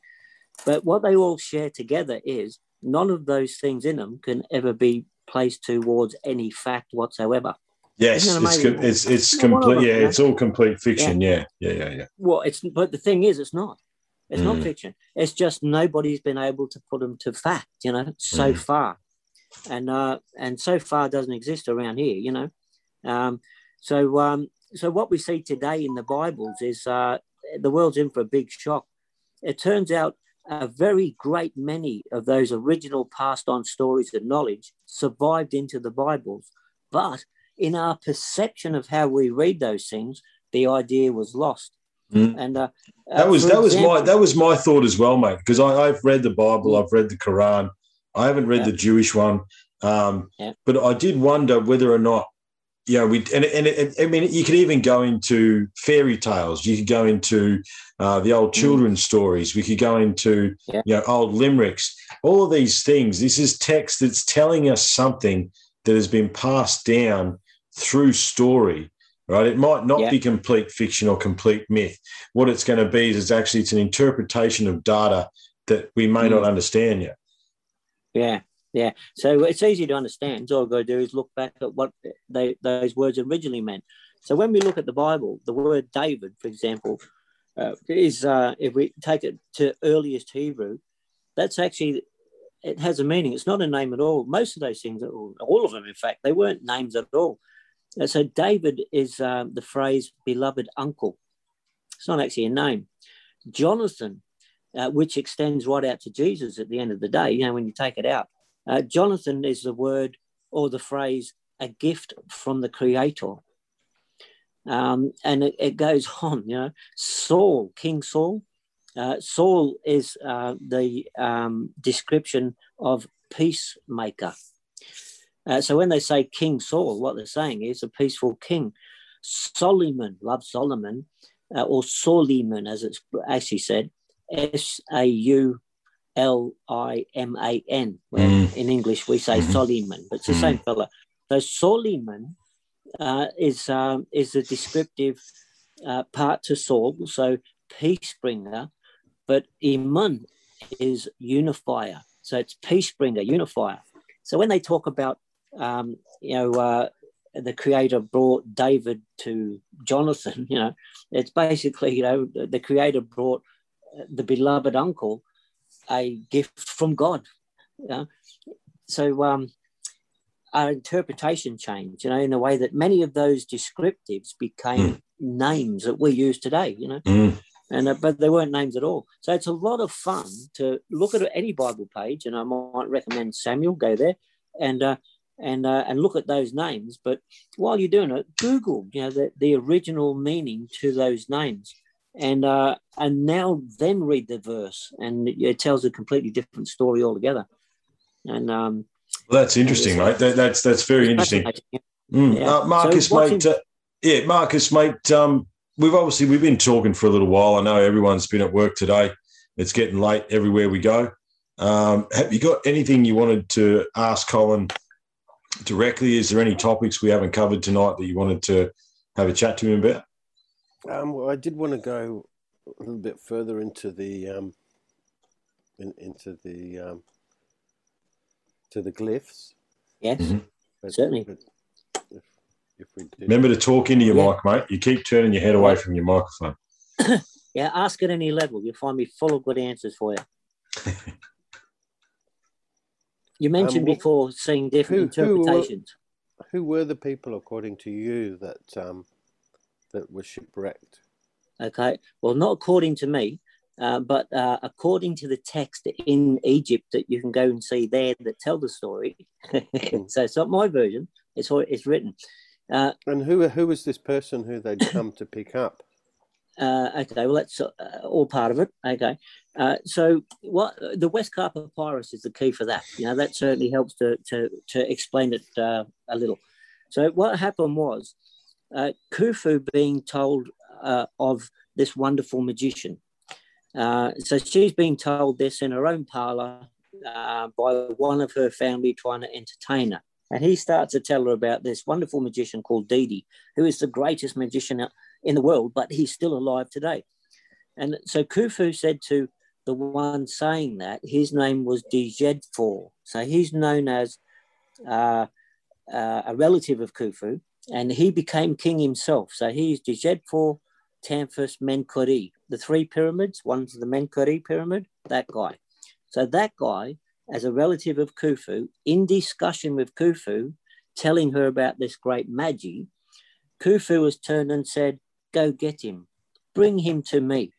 Now, what's important about Khufu is Khufu was known as a ruler you cannot say no to. Her father, Snefru, in his time, made a law that you cannot say no to Khufu. After Snefru died, doesn't matter he's dead, it's law. He made that law and he's a pharaoh. You couldn't say no to Khufu.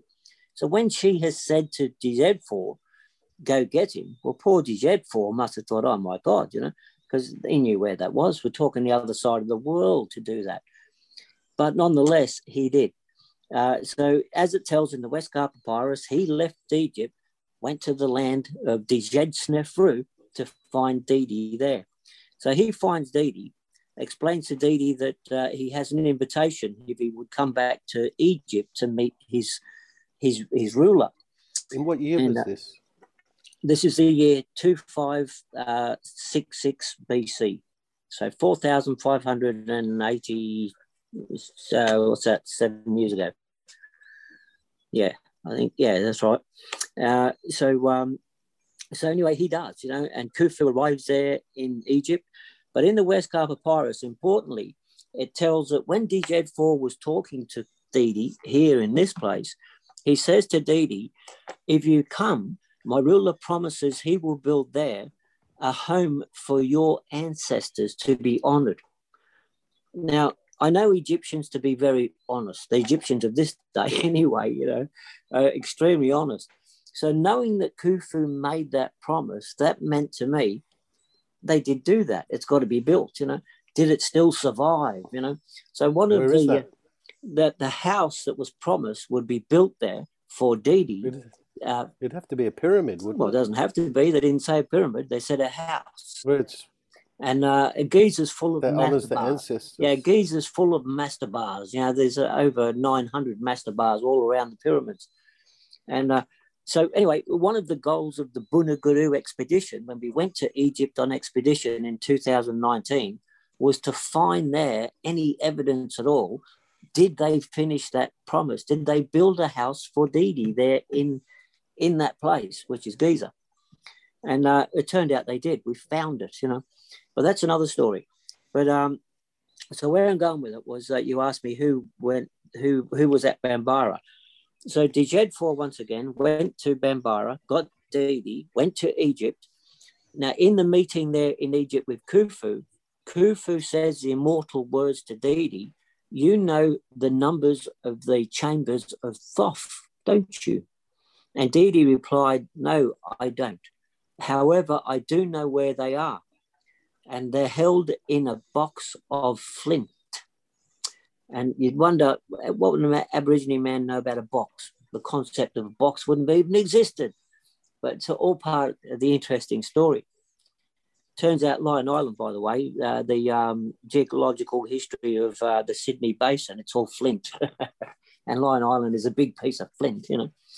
Uh, anyway, so whilst they're in Egypt, uh, Khufu says, take me there. I want to go to this place. Yeah, I want to copy um, uh, the uh, the numbers of the chambers of Thoth. So the Westcar Papyrus finishes in the way of uh, when they basically go to get on the boat. Boom, that's the end of the story. And that was the interesting thing about the Westcar is it's wondered did the other half fall off? You know, did it go missing in antiquity? You know, was there another half? You know, she just that's when Khufu now disappears out of history. But what we do know now through the learning down there in Bambara, what it says on the walls, Was Did Khufu on that boat? yes. So Djed Khufu was on the boat yes, yep, yep. Khufu was on the boat and returned. here, came here. Yeah, so this is her. Never her- went back. She died. It says on the wall. They were caught in a storm, and the two ships turned upside down, and a hundred of them were killed, including Khufu. So the wall on the text of Bambara starts out from where the Westcar Papyrus finishes and starts all over again, and then quickly turns into a funeral wall. And it tells the story of what happened to Khufu, that there she was killed. So the thing about Khufu is, and it's a fascinating story, um, is that uh, I mentioned you couldn't say no to Khufu. You know that was the law. So what happened was when Khufu died here, uh, something uh, terrible happened. it wasn't just that she was dead. She couldn't have her heart weighed. The normal way was that their heart was weighed against a feather to see if they'd told a lie or been impure in any way. Well, Khufu kind of was. Khufu was a hell of a gal. Khufu, now we know more of her. We find that uh, she enjoyed a drink and uh, she could drink the royal rowers even under the table. The royal rowers are the strongest, the bravest, the most purest in the land. And that's the way it t- tells them of Bambara on the wall when it talks of them. But she could drink them under the table. Uh, she loved to party. She was uh, the great Gatsby of her day and would keep the palace awake of a night with her singing and, uh, and dancing all around the palace. And, uh, but Khufu did something very unusual. And, and this leads into why she's a bit of a mystery. What happened was she was supposed to marry the next uh, incoming boy in line. So his name was Djedefre, not to be confused with Djed 4, Djedefre, Khufu's brother. She's supposed to marry him. But what happened was you couldn't say no to Khufu. And in that moment, she went, No, I'm not marrying him. And they're like, What? You can you got to marry him. You know, they've been brought up together. We see statues of Khufu's little girl and Djedefre's little boy going through training to be trained to be the rulers of Egypt. And now Khufu's gone, no, I'm not marrying him. She said, I'm marrying him. And she points to the butcher. And his name was Ankaf. And uh, so she married um, the, the fellow that holds the title as the head of the butchers for the palace. And uh, so what they did was this, that that's a lot of chaos, you know. To, to be the husband, you know, for the queen, you had to be from a special line. You had to be that A2MN, firstly, you know. So you had to be from uh, from from that other place, that land in the south. The blue blood. And uh, yeah, and uh, so anyway, she uh, decides no, she's marrying Ankaf, you know. So they couldn't argue with her. So what they did was they split her name up. Uh, her name Khufu Meritites Henetson Meju what they do with it next is Khufu marries Meritites, half of her name. Henetsen goes on and marries Ankaf. So Ankaf is probably a name you've never heard before, I bet, you know. But who he is, uh, when we look at the mastabas in front of the Great Pyramid, that's where all the tombs are. His is the biggest in Giza. In fact, it's the biggest in all Egypt. It's that big. And this is the butcher. And uh, so it confuses Egyptology today. Why did the butcher get the biggest mastaba in all Egypt? What's going on? Not aware that he'd actually married Khufu under her Netson name. And um, so, um, where was I going with that? As I said, yeah, you couldn't say no to Khufu. So that's right. So when Khufu died here, uh, you know, she's done something pretty big there. She's completely changed the ascension to the throne of Egypt, you know. And uh, so she couldn't have her heart weighed basically she's going to hell and she did you know so when she died poof, she went into that black place but that fellow that was with her Djedfor, uh, he wasn't just um, a master of a boat uh, so his full name was Djedfor Tamphus Menkori. As Tamphus, his, his spiritual name, uh, he was the highest high priest of all high priests, high priest of Thoth. Basically, he was Thoth live amongst us. That's how high he reigned. So nobody is more powerful than the highest of high priests, not even a king. A queen is, but the king isn't. He's only the queen's husband. So that bloke with her, when she died here, Djedfor, he is, um, again, yeah, the, the highest uh, ranking official there is, the highest high priest of Thoth. So what he did was he did something very remarkable. This is what it tells on the walls in a, a in a, um, a communion with those here. They call them the Haru, human of Ra, as Aboriginals are. They're born of the sun. You know, the father is Baiame. So in a communion with the Haru, using both their magic. So it tells on the walls of Bambara that they're using both Egyptian magic and Australian Aboriginal magic. And what they did was they basically went to hell and brought Khufu back. They brought back her damn soul that wasn't going to go and live in the stars with the uh, with the creators as all rulers did. This one wasn't. She was damned, you know. And uh, so what they did there was using that magic, they um, they gave her newer life, and from this was born the goddess we know as Shesette. So Shesette, this goddess, who we uh, can look up, you know, uh, what she is is she's called the the uh, the mistress of the sycamore forest, and um, so her jurisdiction, what she does is she stands in that place where Thoth used to stand, and when uh, your good deeds are being accounted for, they're marked on a stick. So you've seen that familiar image of Thoth with the stick and he's marking things. Yep. And and now I've mentioned it, you might be familiar perhaps with Shesette. She suddenly appears now, and she's the one doing that.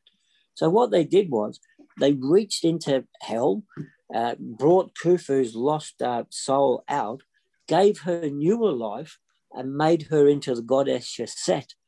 And they buried, uh, or not buried, uh, they opened up a place on Lion Island and built inside there a temple to house her soul. Her body is just near the glyphs on the mainland, Annetson, the house of Annetson, it says so on the wall. But on the walls in Bambara, it tells they did this. They opened up the chambers on the island, and there they built a temple for her car soul to live. And uh, so Khufu turns now into the goddess Shesette, you know. So we, we're And, uh, talking about chambers on the island, mate. It- can we get access to this stuff, or no? Is it, can we? Is this? Well, Can we prove that this stuff actually is real? Yep, you can go there and have a look. Uh, on the northwest side of Lion Island is one more set of text, uh, just like we see between the walls of Bambara.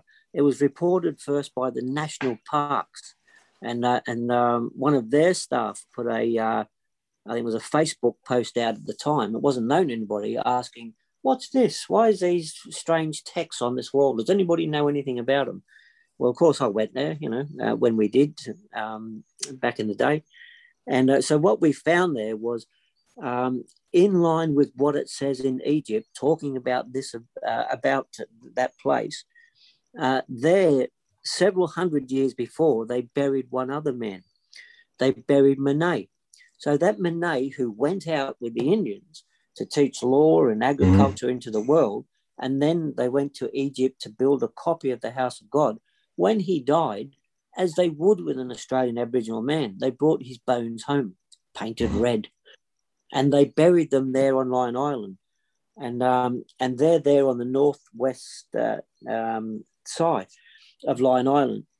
So what they did was, several hundred years later, when Khufu died, they opened up his tomb, and that's where they built the temple. So Shesette is when we talk of her, we say this that you know uh, of the sycamore forest alongside Osiris. And that's how you say it because she is. Her car soul is al- alongside Osiris. So she becomes the scorpion king's daughter in Egyptology.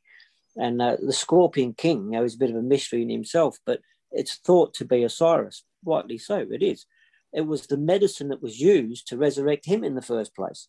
So as she now becomes a scorpion king's daughter, and we see her with a scorpion above her head, it's relative to that event, you know. Mm. And uh, Oh. and uh, so they call Shesette as uh, the consort of us of uh, right of uh, Osiris, you know. And, uh, So, but she's not. so did um, so the survivors of the the shipwreck were they ever picked up again, or did they they lived here? They lived their life out here. no, they fixed the two ships and took them home. The great Khufu ship that we see there today, and the other one that's alongside it, um, that now the Japanese have, and they're doing their very best, free of charge, to restore it. Uh, those two ships are the two ships that were here. Uh, it has the name of the ship between the walls Bambara, and it's the same name as the Khufu ship. Uh, those ships had a, a unique prow, Mm, so you could tell whose ship was whose, you know mm. and Khufu's was never more unique. So her unique curved and inverted prow is exactly the way it's drawn there with its correct name there between the walls of Bambara. And is So the any great- of this story in the in, the- in the West West Papyrus? All in there, yes. Yeah. Really? Well, well, up until they leave, you know, of course, the Westcar Papyrus cuts off when, as they're about to leave Egypt. Uh, but Right. it's told in Egypt, yeah, it's told on the Isis temple. Um, not just the Isis temple, they, they told this story thousands of times. Just nobody realised what it was they were talking about. Who would have guessed Yeah, right. that they were talking about Australia? You know. So what I'm telling you now is Mm. is written in text in many places all throughout Egypt. They uh, they went to great effort so that we in our time would not forget. You know.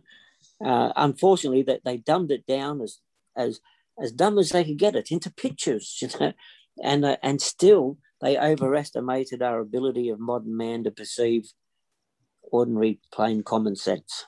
Yeah. So well, far, well, co- common common sense common sense is not that common, mate. That that's the problem, and we, we Mm, find that yeah, quite yeah, often, yeah. don't we, mate? Well, So- so- the veil, you know. Yeah, That's yeah, the veil. absolute- That's, that's exactly what they feared, and that's exactly why they were building that solution. Mm. So, so Djedefo, he was one hell of a man, you know. So once again, that's Djedefo, Tamphus, Menkaure. The Menkaure pyramid is one of the three there in Giza. So why we don't know anything of him, it comes to Petrie again, that bloody Petrie. You know, so what he did with Tamphus was this, that when in Petrie's day, they were sponsored by the Vatican greatly. and the Vatican's goal was to find a place uh, deeper in antiquity for their faith, to give it more credibility, you know. And uh, so they believed that they were going to find Moses there in, in about Giza. And uh, so what they did was uh, uh, Petrie was looking for for Moses, you know. So they they somehow I don't know where they got the idea, but they came up with the idea that Tutmos the fourth uh, was the most likely candidate. Now Tutmos is spelt very much like Tamphus. It's, unless you know what you're doing, you wouldn't know the difference. Petrie didn't know what he was doing. Keep in mind, this is 1900, really early in the day of Egyptology. You know, Egyptology wasn't even 100 years old yet. You know, Mm. not even 50. maybe, you No, know? that's right. Yeah. and uh, learning was very little. And uh, and uh, what a great example he was of that. So anyway, so what he did was all the things done by Tamphus there in Giza and anywhere else where he built, and he was built, he built all over the place. Uh, he attested those things to Tutmosis the fourth in that thing of trying to ram down that you know this is going to be Mm, Moses, you know. Made a mess of So again, the Egyptology all around kicked up a stink. You know, they were already um, you know, suspicious of uh, Petrie from the Khufu statue as it was. You know, Mm. breaking all the rules. Mhm. And now here he is, you know, taking Tamphus and attesting him as Tutmosis. So if we went Wikipedia into Giza today, you know, what you're seeing there is stories of, uh, you know, 26th dynasty doing this and doing that and so on, you know, all about Giza. And, uh, but they weren't. You know, uh, when you read it correctly and you apply them names to the s- known sign list, it's Tamphus they were talking about. It was never Tutmosis at all, you know. And uh, and Tamphus, you can't argue with him. His pyramid's right there, right in front of you, you know, right, right behind the Sphinx, you know. Mm. Mm. Khufu, the Khafre, and the Men- Menkuri, you know, Djedefo, Menkuri, Tamphus. So that guy, what's what's really remarkable about him is, uh, you know, he's mentioned there in Giza being there at the build of the pyramids. So that was found in undisturbed um, uh, mastabas as they were digging them up for the very first time. And in there was found the text to say that Menkuri was there on the day inspecting those works going on. So those texts are one of the tools that we use to date the build of Giza. Just one, carbon dating and many other things, you know, paleo astronomy, all those things are other tools. But one of the tools is that Menkuri Tamphus is mentioned there as actually being there on the day. And uh, so that's how big he is. Now, when we look at it, that's the guy that wrote the text at Bambara. That's Djedefo Tamphus Menkuri. So he's with Khufu, and he's the one that saved her soul, did all that magic to make her into Shesette so she could live eternally on earth. And uh, so that was him. That was a builder of Giza, was there in Kariong, standing where you can stand today if you go stand there. That's remarkable, isn't it?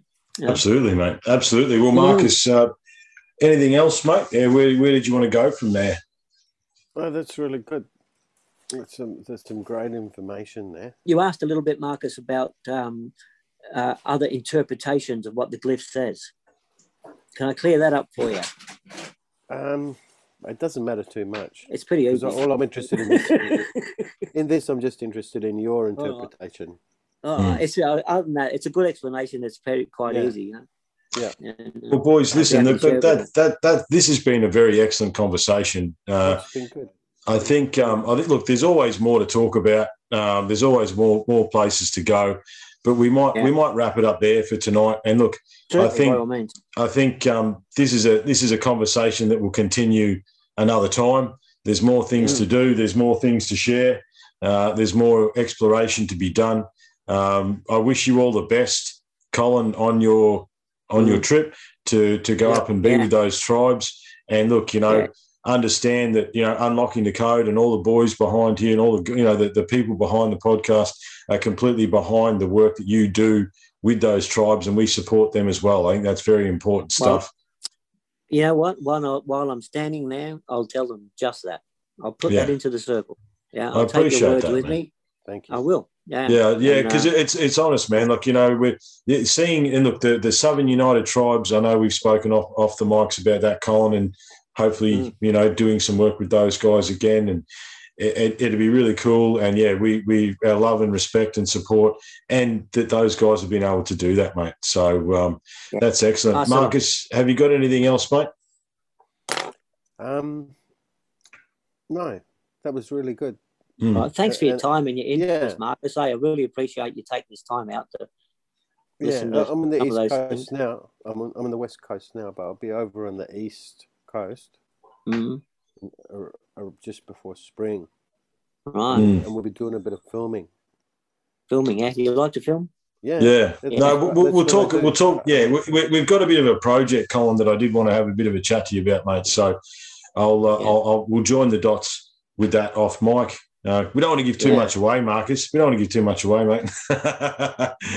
uh, um, so yeah, look, awesome guys. Thank you very much. Thanks very much for your time, and uh, we'll talk again soon. All right. See you then, guys. Thank you, gentlemen. Thank Good you. on you guys. Yeah. Cheers.